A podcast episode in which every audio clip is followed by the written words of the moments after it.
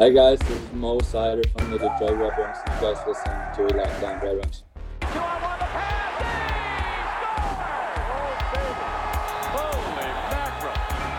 You're Locked On Red Wings, your daily podcast on the Detroit Red Wings, part of the Locked On Podcast Network. Your team every day.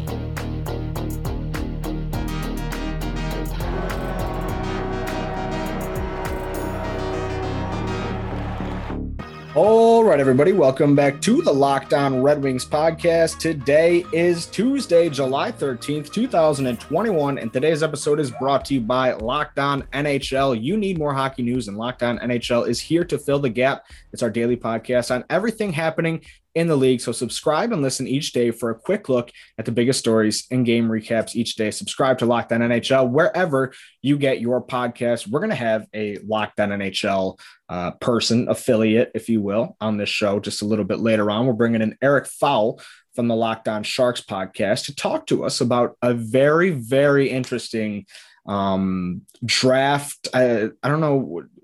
It's not deficiency uh, draft strategy deficiency. Is that appropriate? I'd say strategy. I'd yeah, say strategy. Yeah, yeah. A, a, really kind of um, a, a, little, just an interesting loophole that teams have not really taken advantage of for some reason.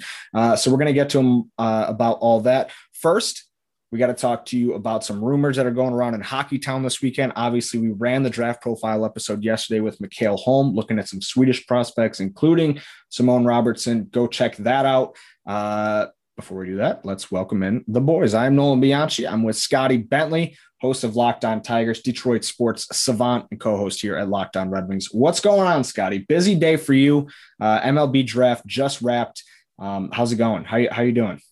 I'm doing, man. This is yeah. This is the first. Uh, this is the first non-baseball related thing I've done in probably 48 hours, and that includes like like waking up to when I went to bed. Yesterday was a was a incredibly the busiest I have been on a single day in in, in quite some time. And today, then uh, rounds two through ten, and then tomorrow will be rounds eleven through twenty as well. So uh, a fun, even though there's no Tigers games being played, obviously because of the All Star break. Definitely, uh, definitely some a, a busy a busy three day stretch uh, for me for sure. So go check out Locked On Tigers. Get to know all of the the newest Tigers draft prospects or, or draft picks, uh, rather. Now, where on Tuesday, because this is going to come out tomorrow, where are people going to be able to find you during the day? And you know, do you have any writing live streams going on? I know the All Star game is on Tuesday night. Where can people check all that out uh, if they're they're feeling a little baseball fever?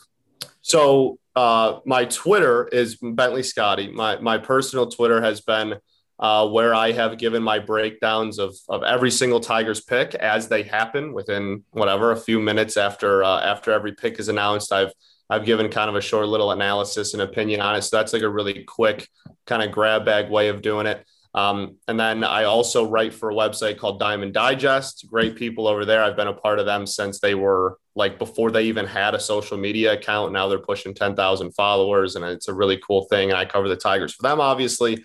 Um, and they are uh, so so I have some live streams coming up with them and some Q and A stuff and articles and stuff that'll be out there. And then obviously Locked On Tigers would be the uh, the main source as well, doing a show every day, kind of recapping the draft from the previous day during this uh, this week. So. Excellent, excellent. Now you, uh, I, I, can tell listening to your Locked On Tigers podcast, you are obviously very, very knowledgeable, and the fact that you can go you know 10 10 rounds into this draft and i see some of the comments you're making on twitter i'm like oh wow he knows who this guy is uh, that's crazy so go check that out now the tigers yesterday they made a they, pretty crazy move i tried to explain to somebody on twitter uh, a non-baseball. I person. saw your explanation, and I was very proud of you. I was that good? thread. I know the thread you are talking about. I literally saw it like two hours ago. I'm very proud of you. That was a very, very good way of putting it. Okay, so the Tigers basically drafted like uh, what they did with Jackson Jobe, the prep pitcher, uh, the the boy wonder, the spin rate uh, phenom. Yes. Is basically equivalent to a team drafting Jesper Wallstedt at third overall. But the caveat is that Jesper Wallstedt just started playing goalie last season. Like his 2021 SHL season is his only season as a hockey goalie. So you look at the numbers, you look at what he did, and you say, holy hell, like this is absolutely incredible. And I don't know what to make of that. Like I personally, I've come around on the fact that it's even more intriguing that he just learned how to pitch uh, because I mean, there's so much room to grow. But uh, sure. and you think that is a, a, appropriate metaphor for what the Tigers do? No, I, I think I I really liked the. It's like taking a a high school arm is just like taking a goalie, and the fact that he literally just became a pitcher, like you said, full time last season. I, I, thought it was a very good analogy. Really, all, all it you know, at a very base, like the most for dummies level version, is we took the one of the biggest boomer bust picks like mm-hmm. of recent memory. This yeah. kid could could be in Cooperstown in 20 years. Truly, he has that kind of upside, and he could also, uh, uh, not exaggerating, could like barely make the majors. Like and and everything in between. There mm-hmm. is there is so many different uh, scenarios that his career could go. And but the raw talent um, is absolutely there, and the ceiling is absolutely there. It's just a matter of uh, of how much he develops, and and whether you love the pick or not, he is going to be must watch TV down there in in in minor league ratings for this uh, for this organization just went up a lot on days he pitched. He's going to be one of the most talked about people in this organization for the next four or five years. Now, uh, one can only hope that maybe they uh, did that so people will be less angry when when Steve Yzerman takes Jesper Wallstedt. He, there could be some strategy there. Uh, so, and Yzerman are boys, and uh, he just wanted to take the heat off a little bit. Yeah, yeah, good guy, good guy, guy. Um, so the expansion draft is next Wednesday, July 23rd. We will be doing a preview episode probably the day before, or maybe the day of. We'll do a preview episode the day of.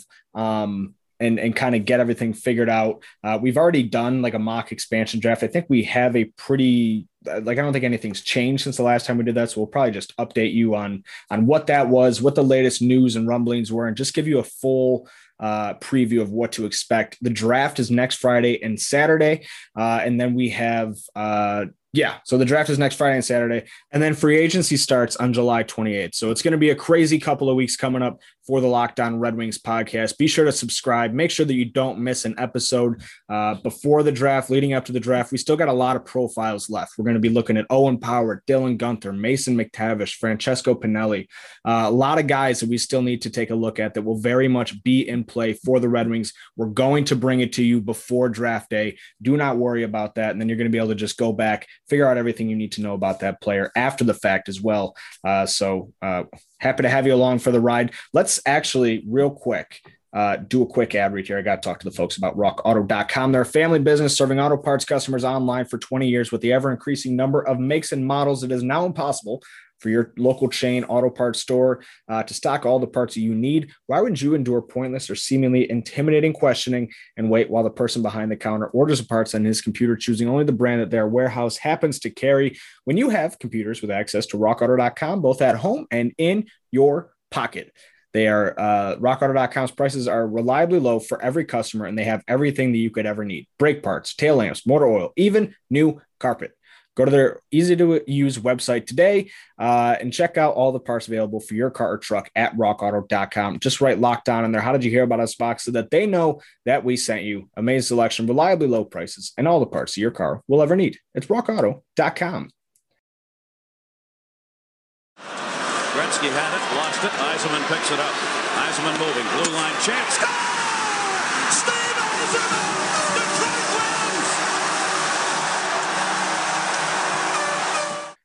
All right, segment two here at the Locked On Red Wings podcast. We got Eric Fowl from Locked On Sharks joining us in just a second. But Scotty, I wanted to go over uh, a rumor that was kind of popping off over the weekend. Um, maybe took on a life of its own, maybe kind of unnecessarily. Uh, but that was the rumor that A, the Detroit Red Wings could be keeping an eye on uh, Zach Hyman, the Toronto Maple Leafs winger in free agency, uh, and they could be looking or, or, Toronto could kick the tires on trying to acquire Tyler Bertuzzi this offseason. So I figured, uh, like we did with the Sabres guys, I would hit up our boy Mike DeStefano from the Locked On Leafs podcast and say, hey, what would a package look like? What what are you guys willing to give up right now? What do you how do you view Bertuzzi? Uh, what would the you know return for that look like? So he said, how does Nylander, William, and Timothy Liljegren for Bertuzzi, Robert Fabbri, and Moritz Seider sound? And I said, go to hell.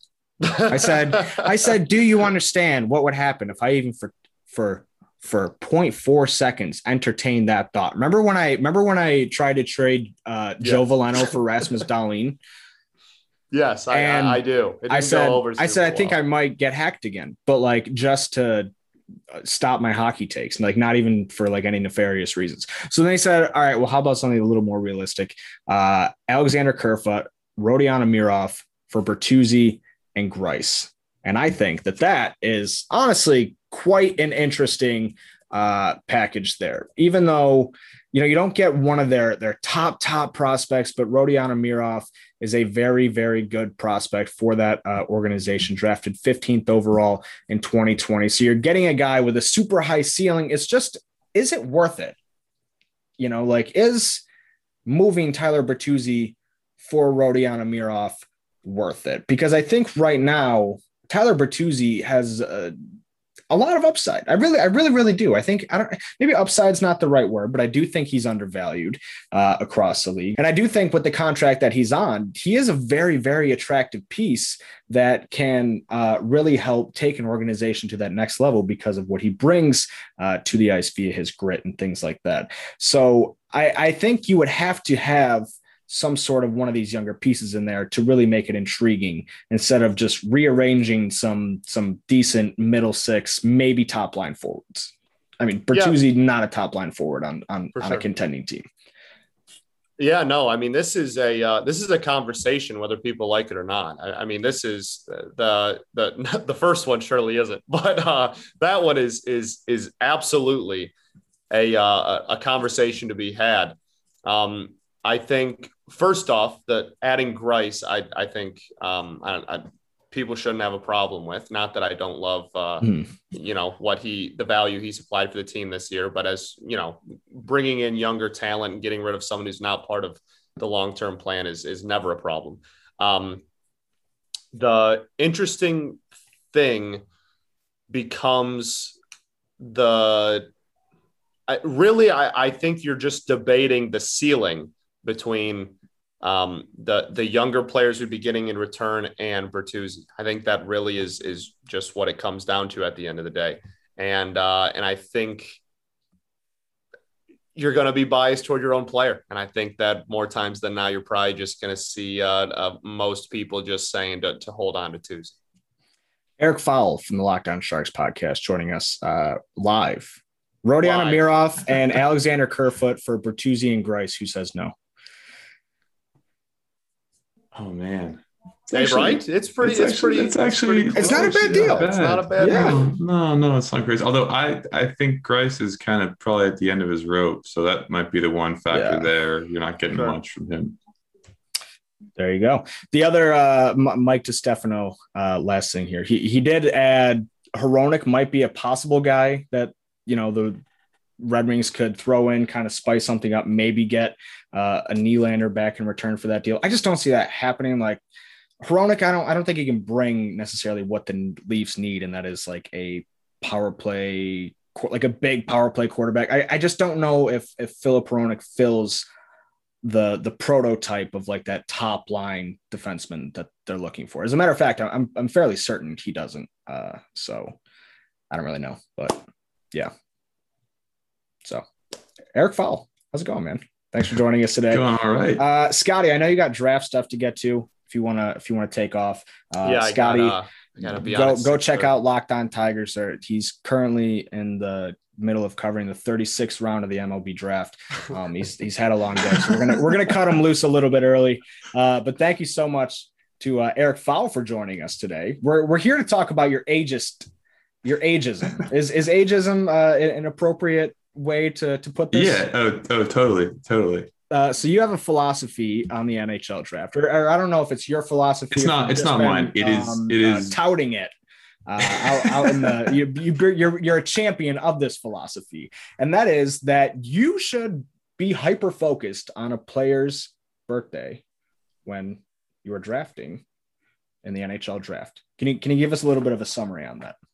Yeah, so I think well, I think it depends on where you're drafting in the draft, but there's been a few papers that have looked at what's called age relative age bias in a number of different sports, and two that I found in the NHL show that even though players born in the first quarter of the year, so January, February, March, make up a, a big proportion of the overall players drafted pool, they tend to get outperformed once they hit the NHL by guys born later in the year.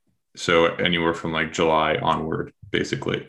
Um, and so the idea is that if you are trying to find an edge in the draft and you're choosing between two players, maybe looking for a guy later in the year makes more sense.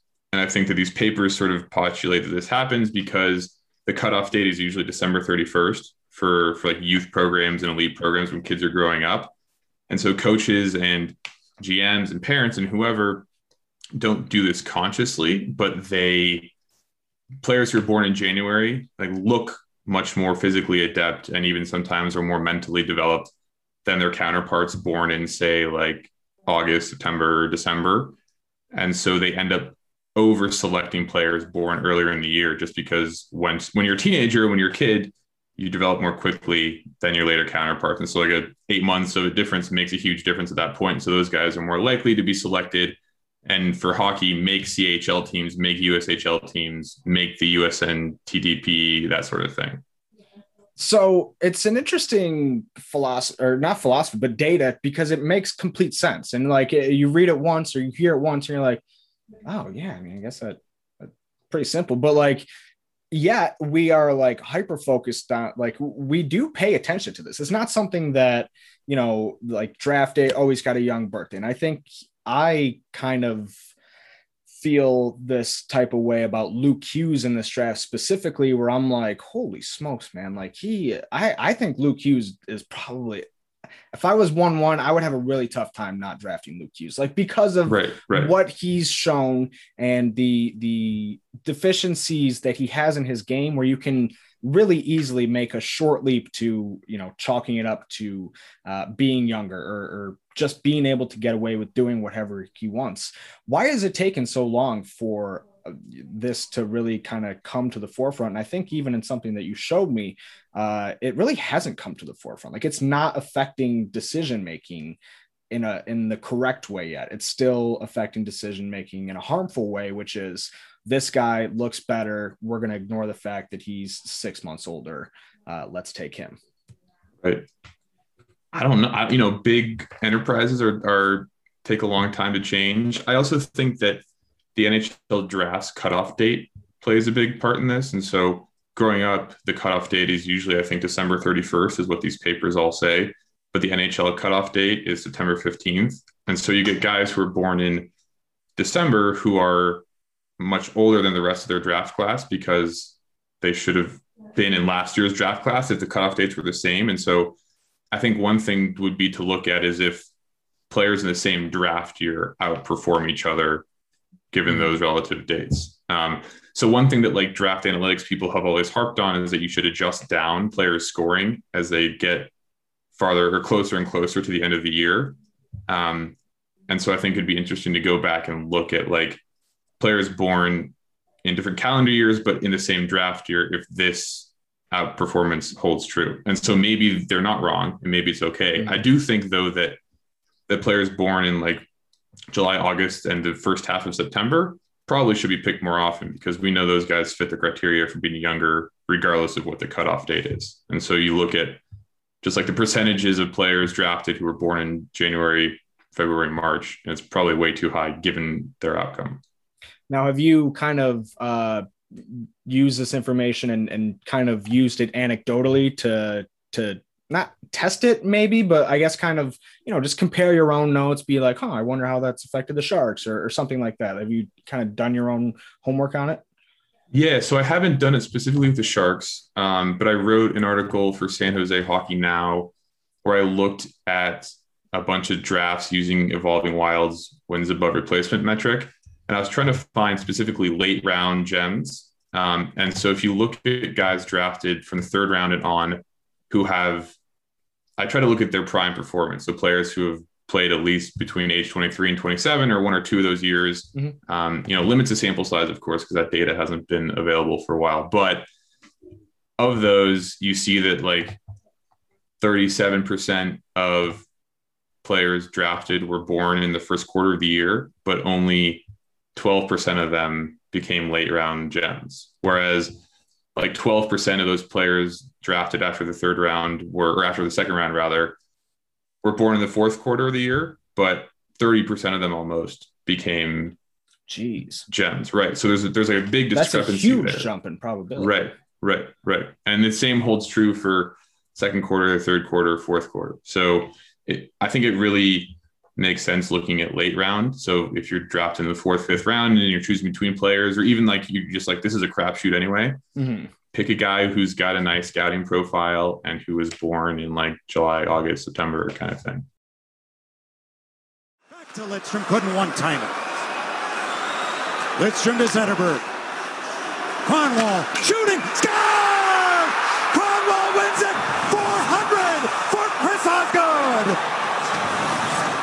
I wonder if uh, there are teams out there who are like kind of deploying this uh, strategy somewhat because there are like there are teams. The Sharks are a great example of this. The Sharks like are are notorious for just pulling these guys out of their ass in the seventh round, and and um, obviously a lot of those draft picks were probably made before the uh, the analytics community was rolling as hard as it is now. But you would have to think that to a certain degree, I'm sure that there are teams out here who are who are drafting well in those later rounds. Was there any like data on that? Like who maybe not even doing it intentionally, but just teams who have done this specifically and who's had the best success? No, no. I haven't seen team specific stuff. I looked, I actually a lot. I did look briefly at the Sharks' recent drafts and all of their late round hits. Most of their late round hits have like later birthdays. So anecdotally, it's holding true. Whether they're trying to do it on purpose, I can't say because I didn't look through like all of their fourth round picks to see if they're mostly older birthdays. But the guys that have hit did that. Um, I don't know if you're familiar with with Byron Bader, who does a, a prospect model on Twitter. He did find that this relationship, and Chase McCallum, another Twitter analyst, found that this relationship probably only exists with forwards. So I think drafting defensemen is more of a crapshoot. Yeah. Uh, so, and then the other thing I was trying to figure out because the the Sharks also have a top ten pick this year. If this holds true in recent top ten parts of the draft, because that, that would be where the Red Wings might apply it. Yeah. And, and like again, my sample size is pretty tiny because I'm using only current data, but Yeah. it doesn't look to be as pronounced. So, like if I'm in the first round, I'm not going to write off Brandt Clarke because he was born in February or whatever Right.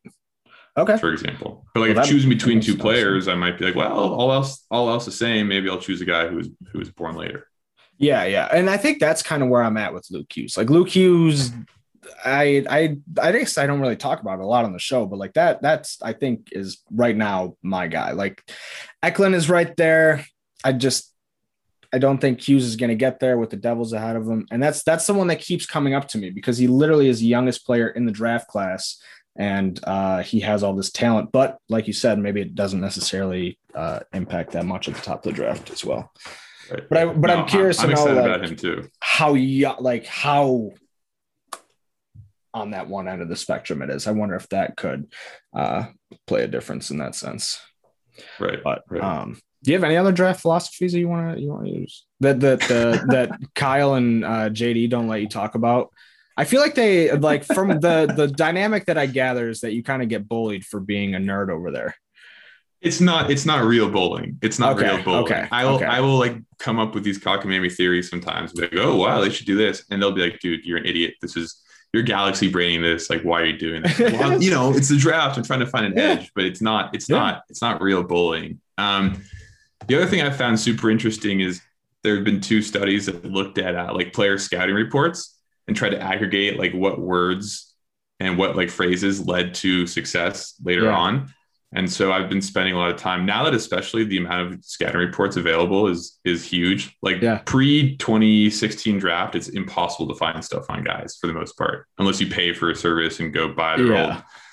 And now you can look back on them and be like, oh, like if you read Brayden Point's scouting reports from his draft year, it's like what? Uh, why did he last to the third round just based on that alone? Yeah, And yeah. so- Everybody knew what this kid could be. Right, right. And all the scouting reports, like this guy is like full of skill, super smart, has great vision. And I'm like, okay, all right. So how do we find the next Brayden Point? So like, Yeah. if we're looking for the next third round gem, let's find a guy who's born in August and has like good vision and excellent hands and whatever.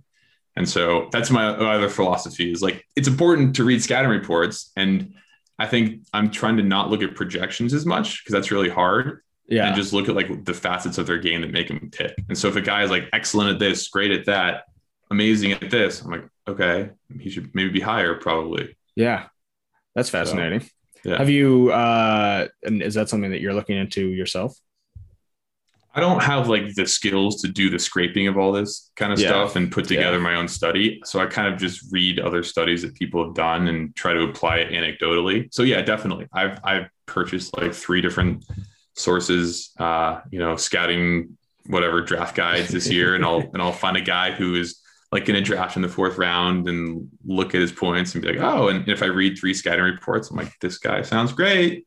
Then I'll you know I'll, I'll write him down on a list kind of thing. And I always like to come back to my like tweets in a year from now or two years and be like, ah, I was right. Or like, ooh, that was like that was miserable. I yeah, you know what I'm like uh I'm a big victim of this um t- for like a crime on myself is uh putting out there like like qualifying statements with the phrase is it out of the question to think? And i feel like that you know that that's a good way to be like hey i'm not a crazy person. I don't think this uh, Right. but i'm recognizing that it's crazy but i could think this but you don't know.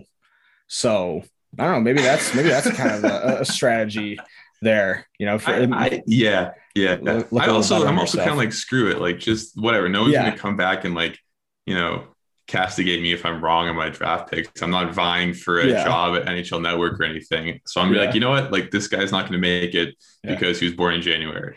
And what, whatever, man. If I'm wrong, I'm wrong. you maybe know, we but- can apply are you are you in uh, into the card game lately maybe we can apply this to like buying young guns rookie cards like maybe maybe there can be uh a, a market deficiency for for the fan out here somewhere we'll have to look into that Oh, Um, oh yeah. So like if you're trying to buy like a rookie card of a skater, don't buy Yeah. cards of guys who were born in in January, February, Yeah. March. or Yeah, like totally, the totally. like if you don't know who's gonna pop like that's so like something i did last year um and i think you know is pretty common practice but like during the off season you'll kind of be like all right who do i think um might kind of break out next year who's going to be whose whose card is going to be priced really low so i did that with adam fox Mhm. Adam Boom. Fox goes into uh be an Norris contender. Um Right. and I and I like bought a ton of Adam Fox cards for like four or five bucks. Ended up selling them for anywhere between 40 and 60. So it was really, really cool. Um, but I'm curious to know maybe put your thinking caps out there, folks. Let's get a list going of young guns rookie cards to buy. Stick to stick to the- forwards though. Adam Fox Yes. is born in March. I checked him. He was born in March, I think, and I was like, oh, I wanted to look at him as an example. And I, and I pulled Yeah. his profile and I was like, Yeah. oh no, Uh, d- ruined. defenseman I'm born in ruined. March. Uh, Yeah. Defensemen yeah. are random, I think. Yeah, But go yeah. with forwards. Definitely. Uh, all right, Eric. Any, anything else you want to get off your chest before we uh before we take off for the day?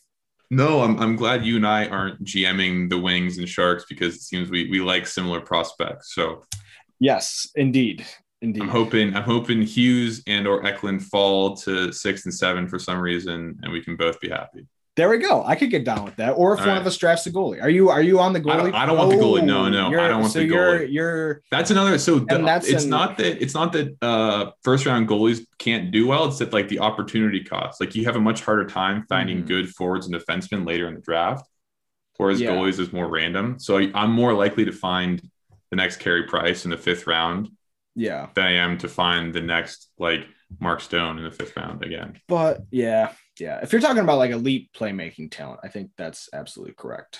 Um, but if you're just looking at like top six winger, like I don't know, like that's the thing for me is like it's so hard to get a goalie. Like look at Colorado, like that sucks, dude. Like what are you, what are you gonna do? That's always gonna be a thing in the back of your mind. That's like, well, I mean, yeah, his team's really good, but look at the goal. Like, and so like I think that's something that kind of pushes me in the opposite direction where it's like, I mean, yeah, I guess you can go out and get a goalie at any time, but like to have the best goalie is way, way, way more, you know, kind of relieving or as far as like strat- strategy goes, just way more comfortable from that standpoint. Like I don't I don't want to have to go out and find the goalie mid-season. I mean, I'm I'm with you there. Speaking from a guy who follows a team that trotted out Martin Jones and Aaron Dell for like three seasons in a row. Yeah. Uh, I'm with you. It just doesn't seem like the. I mean, the Yeah. draft is a major crapshoot, but it doesn't seem like, in particular, that that GMs know how to like order goaltending talent from year to year. And so Yeah. I'm like, I I trust them more to pick a forward early on. like they're like collectively just like screw this. All right, we're you guys done. You're not drafting goalies. Then we all agree not to draft goalies early anymore. Holy right, shit! right. It's We it's gotta- true. Yes, yeah. I mean, you see, you can see it like like progress over. Someone had a great Yeah. infographic about it, and I was like, yeah, the no goalies don't, except for last year, obviously, Askarov Yeah. one. But like, yeah, no, I am I'm anti goalie early. like Malcolm because- Subban, last Canadian goalie drafted in the first round since, or yeah, And he's been awful in the NHL. 2012. Yeah, He's Yeah. he's on his like second team now, and he can't land the backup gig. yeah. So I hear it, and that's and that's why it's got to be a Hall of Fame ceiling for me. Like that's why I think Jesper Wallstedt is an intriguing option because there is there's there's a Hall of Fame ceiling right there, like Yeah. objectively. So Are you familiar with know. with Kat Silverman? name sounds. She writes familiar. for In In Goal magazine, a lot of hockey stuff. Used to write for the Athletic about the, the Coyotes. We just interviewed her about about goalies. Talk to her about Wallstedt. She Okay. might give you. She might uh give Yeah. you a little wake up call. That'd be awesome. That'd be awesome. Um, what do you guys got? Anything that would uh, be interesting to Red Wings fans if they decided to pop over and just were curious about more draft coverage? Yeah, I think the episode that just came out today was sort of what do the Sharks do if Eklund isn't available at seven, which is pertains to you guys because Yeah. you're at six and you guys like Eklund. So we kind of went through some of the other options and who else we might like depending on how the the, the cards might fall or whatever the, the phrase is. Very cool. Uh, go follow him on Twitter at foulball15. Go follow the Locked On Sharks boys. Uh, the second best Locked On Shark or Locked On NHL Twitter account, if I do say so myself. We've been slipping lately. I've Fair just- enough. That's you know, okay. the depression break and things like that. Uh, Eric Fowl, thank you so much for coming out. We'll see you guys back here tomorrow. Appreciate same man. time, same place. It's your team every day.